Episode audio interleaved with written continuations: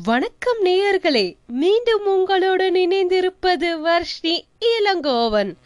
வாசிப்போம் நேசிப்போமில். டி ஜானகிராமன் எழுதிய அம்மா வந்தால் கதையை கேட்டுட்டு இருக்கிறோம். இன்று பகுதி மூன்று அத்தியாயம் இருபத்தி ஐந்து. வாருங்கள் கதைக்குள் போகலாம். மாடியில் அந்த பெரிய அறையின் இதமான குளிர்ச்சியை அனுபவித்துக் கொண்டே சாய்வு நாற்காலியின் சட்டத்தை முன்தள்ளி காலை நீட்டி படுத்திருந்தான் அப்பு. வெளியே குருட்டு வெயில் அயர அடித்தது. ஆனால் அறையின் அமைப்பு காங்கையை வடிகட்டி காற்றை குளிர் வைத்து பரப்புவது போல இருந்தது. வெளிச்சமும் அரை வெளிச்சமாக வடிகட்டினார் போல இருந்தது. கண்ணுக்கும் தோலுக்கும் வந்த இதத்தில் பக்கத்தில் கிடந்த பத்திரிகைகளை கூட படிக்க மனம் இல்லாமல் ஜன்னலை திறந்து வெளியே தெரிந்த மாமரம் இலைகளையும் ஊடே பூசினார் வானம் நிலத்தையையும் பார்த்து கொண்டே சாய்ந்திருந்தான் அவன். அவனுடைய சகோதரியின் கணவன் பகல் சாப்பாட்டுக்கு வந்தவர் சாப்பிட்டு ஒரு பூனை தூக்கம் போட்டுவிட்டு மீண்டும் கடைக்கு போய்விட்டார். குழந்தைகள் இரண்டும் பள்ளிக்கூடம் போயிருந்தன. அவருக்கு பல சரக்கு வியாபாரம். அவர் ஒரு சின்ன மொத்த வியாபாரி. பெரிய கடை வீடு பெரிய வீடு. கறவைக்கு இரண்டு பசுக்கள் ஒரு எருமை அவற்றுக்கு வைக்கோல் போர். ஒரு காங்காயம் மாடு போட்ட வில்வண்டி இரண்டு மரங்கள். காய்கறி தோட்டம் எல்லாம் வீட்டை சூழ்ந்து இருந்தன. மாடியில் ஒரு பெரிய ஹால் அதை ஒட்டி இரு பக்கமும் இரண்டு அறைகள். முன்னால் ஒரு மொட்டை மாடி. இந்த ஹாலில்தான் அவர் விவகாரம் செய்வார் போல இருக்கிறது. மழமழவென்று சுவரோரமாக நாலு கருங்காலி பெஞ்சுகள் நடுவில் ஒரு ஊஞ்சல். அதற்கு நாலு வெள்ளி கமல பூண்கள் கருங்காலி நாற்காலிகள் நாலைந்து. சாய்வு நாற்காலியில் ஒரு மான் தோல். சுவரில் புதைத்த புத்தக அலமாரி ஒரு கண்ணாடி வைத்த ஒற்றை கதவு பீரோ. சித்தன் குலத்து பண்ணை கார்களைப் போல இவரும் வீட்டை நிகு நிகுவென்று எல்லா வசதிகளையும் வைத்து நினைத்திருந்தார். அதிலே பகட்டும் தம்பலும் இல்லாத ஒரு சிக்கனம் வேறு. அக்காவுக்கு கல்யாணம் ஆன பொழுது அவர் சாதாரணமாகதான இருந்தார். சில்லறை கடை வீடும் சொந்த வீடு இல்லை. அடுத்த தெருவில் குடியிருந்தார். கல்யாணமான மறு வருடமே மொத்த வியாபாரத்தில் இறங்கி இந்த வீட்டை வாங்கி இடித்து கட்டிறாராம் அக்காவின் சாந்தி கல்யாணம் அந்த குடியிருந்த வீட்டில் நடந்தது. அதற்கு பிறகு எட்டு வருடங்களுக்கு பிறகு இப்போதான் வந்திருக்கிறான் அப்பு. இந்த வீடு கட்டின கிரக பிரவேசத்திற்கு அப்பாவும் அம்மாவும் வந்தார்களாம். அவர்களோடு பெரிய சண்டையாக போட்டு அனுப்பிவித்தாளாம் அக்காளின் மாமியார். அவள் இப்போது கீழே பெரிய படுக்கையாக முன் அறையில் படுத்திருக்கிறாள். தலைமாட்டில் பெட்டிகள் மாத்திரைகள் ஊசி மருந்துகள் டானிக்குகள் அவளுக்கு ஏதோ இதய கோளாறாம். நான்கு வருடமாக அப்படியே படுத்திருக்கிறாளாம். வீட்டுக்குள்ளே சிறு நடமாட்டம் தான் நாளுக்கு பதினாறு மணி நேரம் தூக்கம். இப்போது தூங்கிக் கொண்டு இருக்கிறாள் சம்மந்தி அம்மாளை நிமிர்ந்து பார்த்து கூட பேச மாட்டாளாம். பிள்ளையை பெற்ற பெருமை. அதோடு பண ஏற்றம் வீம்பு போக்குவரத்து கூட நின்று போனதற்கு இந்த அம்மா தான் காரணமோ என்னமோ? எப்போதாவது சீர் கொடுத்து அண்ணாவே அனுப்புவாளாம் அம்மா. என்னத்துக்கு இதெல்லாம்? நாங்க எதிர்பார்க்கலன்னு சொல்லுங்கோ என்றாலாம் இந்த மாமியார் ஒரு முறை அண்ணாவிடம். அதிலிருந்து அவன் அங்கு வருவதை நிறுத்தி விட்டானாம் காலையில் அப்பு வந்து இங்கு படியேறிய பொழுது அக்கா எங்கோ கொள்ளையிருந்தவள் அகல முகமும் சிரிப்பும் வியப்புமாக ஓடி வந்தாள். தனக்கும் சேர்த்து அவள் பூரித்து விட்டார் போல. அட அப்புவா வாப்பா எப்ப வந்த என்று புன்னகையை அதிகமாக மலரவிட்டு விடாமல் நிறுத்தி கொண்டார் அவள் கணவர். அதையே தான் செய்தால் படுக்கியிருந்த தாயாரும். அவர் உதர்த்தில் வெகு நேரம் புன்னகை நீடித்து தங்கியே கிடந்தது. தாயார் மறு கணமே உதத்தை பழைய நிலைக்கு கொண்டு வந்து விட்டாள். அதுதான் வித்தியாசம். ஆனால் அவளையும் சொல்லி என்ன? அவளுக்கு கிடந்த உடம்பில் புன்னகை செய்வதற்காக உதத்தை சற்று விரிப்பது கூட பாடாக இருக்கும் போல தோன்றுகிறது. அவரும் பேசாம இல்லை. அப்பா அம்மா சகோதரிகள் எல்லோரையும் பற்றி விசாரித்தார். அப்பாவின் படிப்பை பற்றியும் விசாரித்தார். சுருக்கமாக இருந்தாலும் எதையும் விடவில்லை. கடைசியில் நாலு நாள் இருந்து விட்டு போலாம் என்றும் ஏற்காடு குகை மேட்டூர் எல்லாம் பார்த்துவிட்டு போகலாம் என்றும் உபசாரம் செய்துவிட்டுதான் கடைக்கு போனார். அத்தனையையும் ஏற்றுக்கொள்ள முடியாவிட்டாலும் ஒன்று இரண்டாவது செய்துதான் தீர வேண்டும். இல்லாவிட்டால் கொஞ்ச நெஞ்சு இருக்கிற நெய்ந்த தொடர்பும் இற்றுவிடும் என்று தீர்மானம் செய்து கொண்டான் அப்பு. லேசாக அடி ஓசை கேட்டது திரும்பினான் அவன்.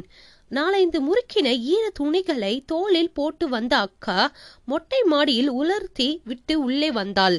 அப்படா என்று பக்கத்தில் இருந்த பெஞ்சின் மீது உட்கார்ந்தாள். வீடு ரொம்ப அழகா இருக்குடி விஷாலம். அதுவும் இந்த ஹால் இப்படி குழுக்குழுன்னு இருக்கு என்று அஸ்வாரஸ்யமாக தலையாட்டினாள் அக்கா. எல்லாம் நன்னாங்கி இருக்கு. இதோ அலமாரி நிறைய புத்தகம் வாங்கி கொண்டு இருக்கார் என்று எழுந்து அலமாரியை திறந்து காட்டினாள் அவள். தமிழும் இங்கிலீஷுமாக புது புது புத்தகங்களாக அடுக்கின. உனக்கு வாசிக்க நேரம் இருக்கோ? மதியானம் எல்லாம் என்ன பண்றது? அதுங்களும் பள்ளிக்கூடம் போயிடுதுங்கள். மாமியாரும் தூங்கியிருப்பார். என்னதான் பண்றது? ஆனா படிக்கணும்னு உட்கார்ந்திருப்பேன். கொஞ்சம் வாசிப்பேன். அப்பா நினைவு வரும். அப்பா கிட்ட குமர சம்பவம் ரகுவம்சம் சுந்தர காண்டம் நாலைந்து திருமுறை எல்லாம் வாசித்தேண்டா பூ. அதெல்லாம் நினைச்சா படிக்க ஓடாது. அப்பாவை ஒரு பத்து நாளைக்கு இங்கே அழைச்சி வச்சுக்கணும்னு நினைப்பேன். எங்க நடக்க போறது? லெட்டர் போட்டா வர மாட்டாளா? நான் லெட்டர் போட்டா போருமா?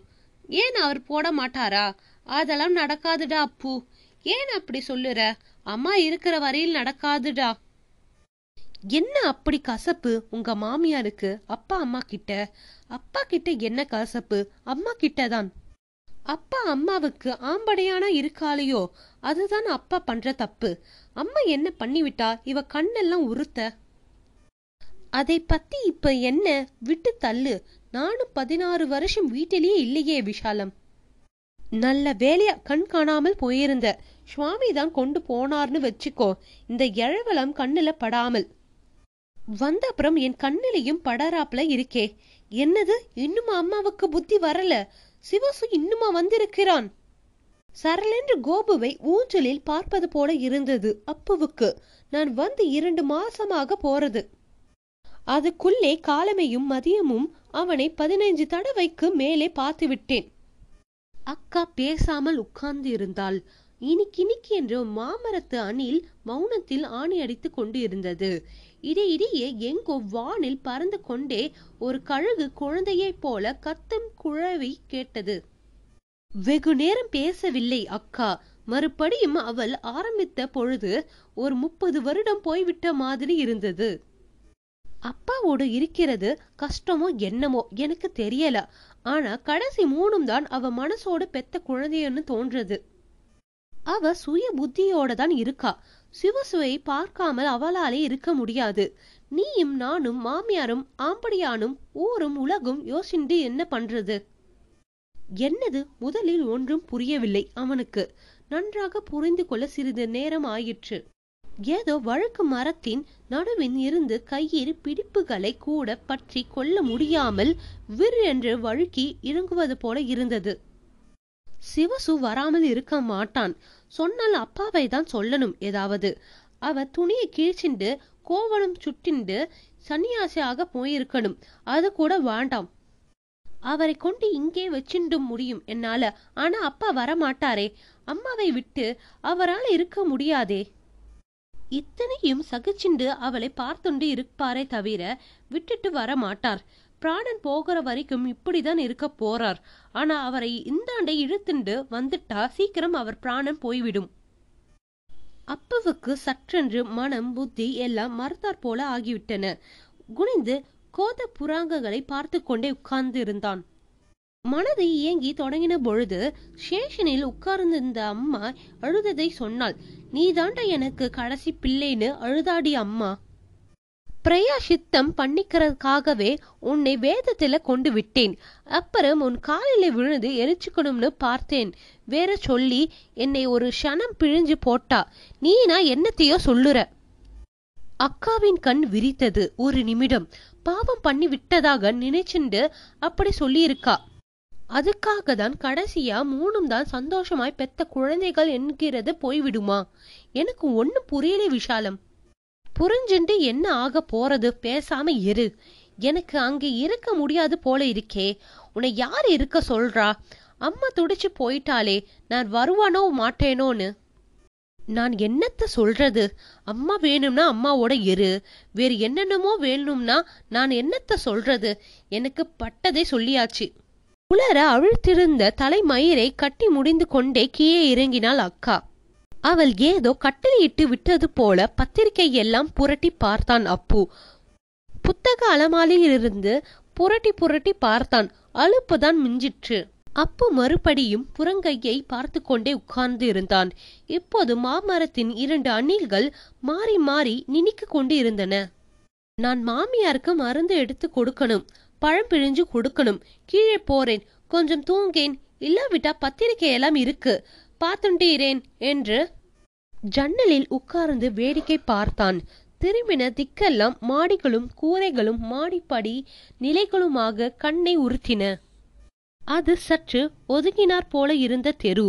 நடமாட்டம் இல்லை. நிசப்தமாயிருந்தது. வீடும் சற்று உள் தள்ளின வீடு. கோமாளி வேடம் போடுகிறவன் பேசுவதை கேட்டு எல்லோரும் சிரிப்பார்கள். ஆனால் தனக்கு எல்லோருமாக சேர்ந்து கோமாளி வேடம் போட்டு அவன் சிரிக்க வைப்பதற்காக பதிலாக அவர்களே அவனை பார்த்து சிரிப்பது போல இருந்தது அவனுக்கு. காபியை குடித்துவிட்டு கடை தெருவை சுற்றினான். சாக்கடையாக மாறிவிட்ட ஆற்றை பார்த்து சிறிது நேரம் நின்று கொண்டு இருந்தான்.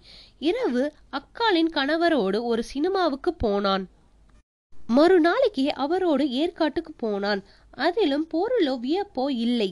சினிமாவுக்கு ஏன் போனோம்? ஏற்காட்டுக்கு ஏன் போனோம்? என்ன பார்த்தோம்? என்று புரியாமல் மனம் இயக்கமின்றி சலனமின்றி சலவைக்கு போடுகிற துணி மூட்டையாக கிடந்தது. வந்த மூன்றாம் நாளே பஸ் ஏறி சித்தன் குளத்திற்கு புறப்பட்டு விட்டான். மீண்டும் இதன் தொடர்ச்சியை நாளை கேட்போம். நன்றி வணக்கம்.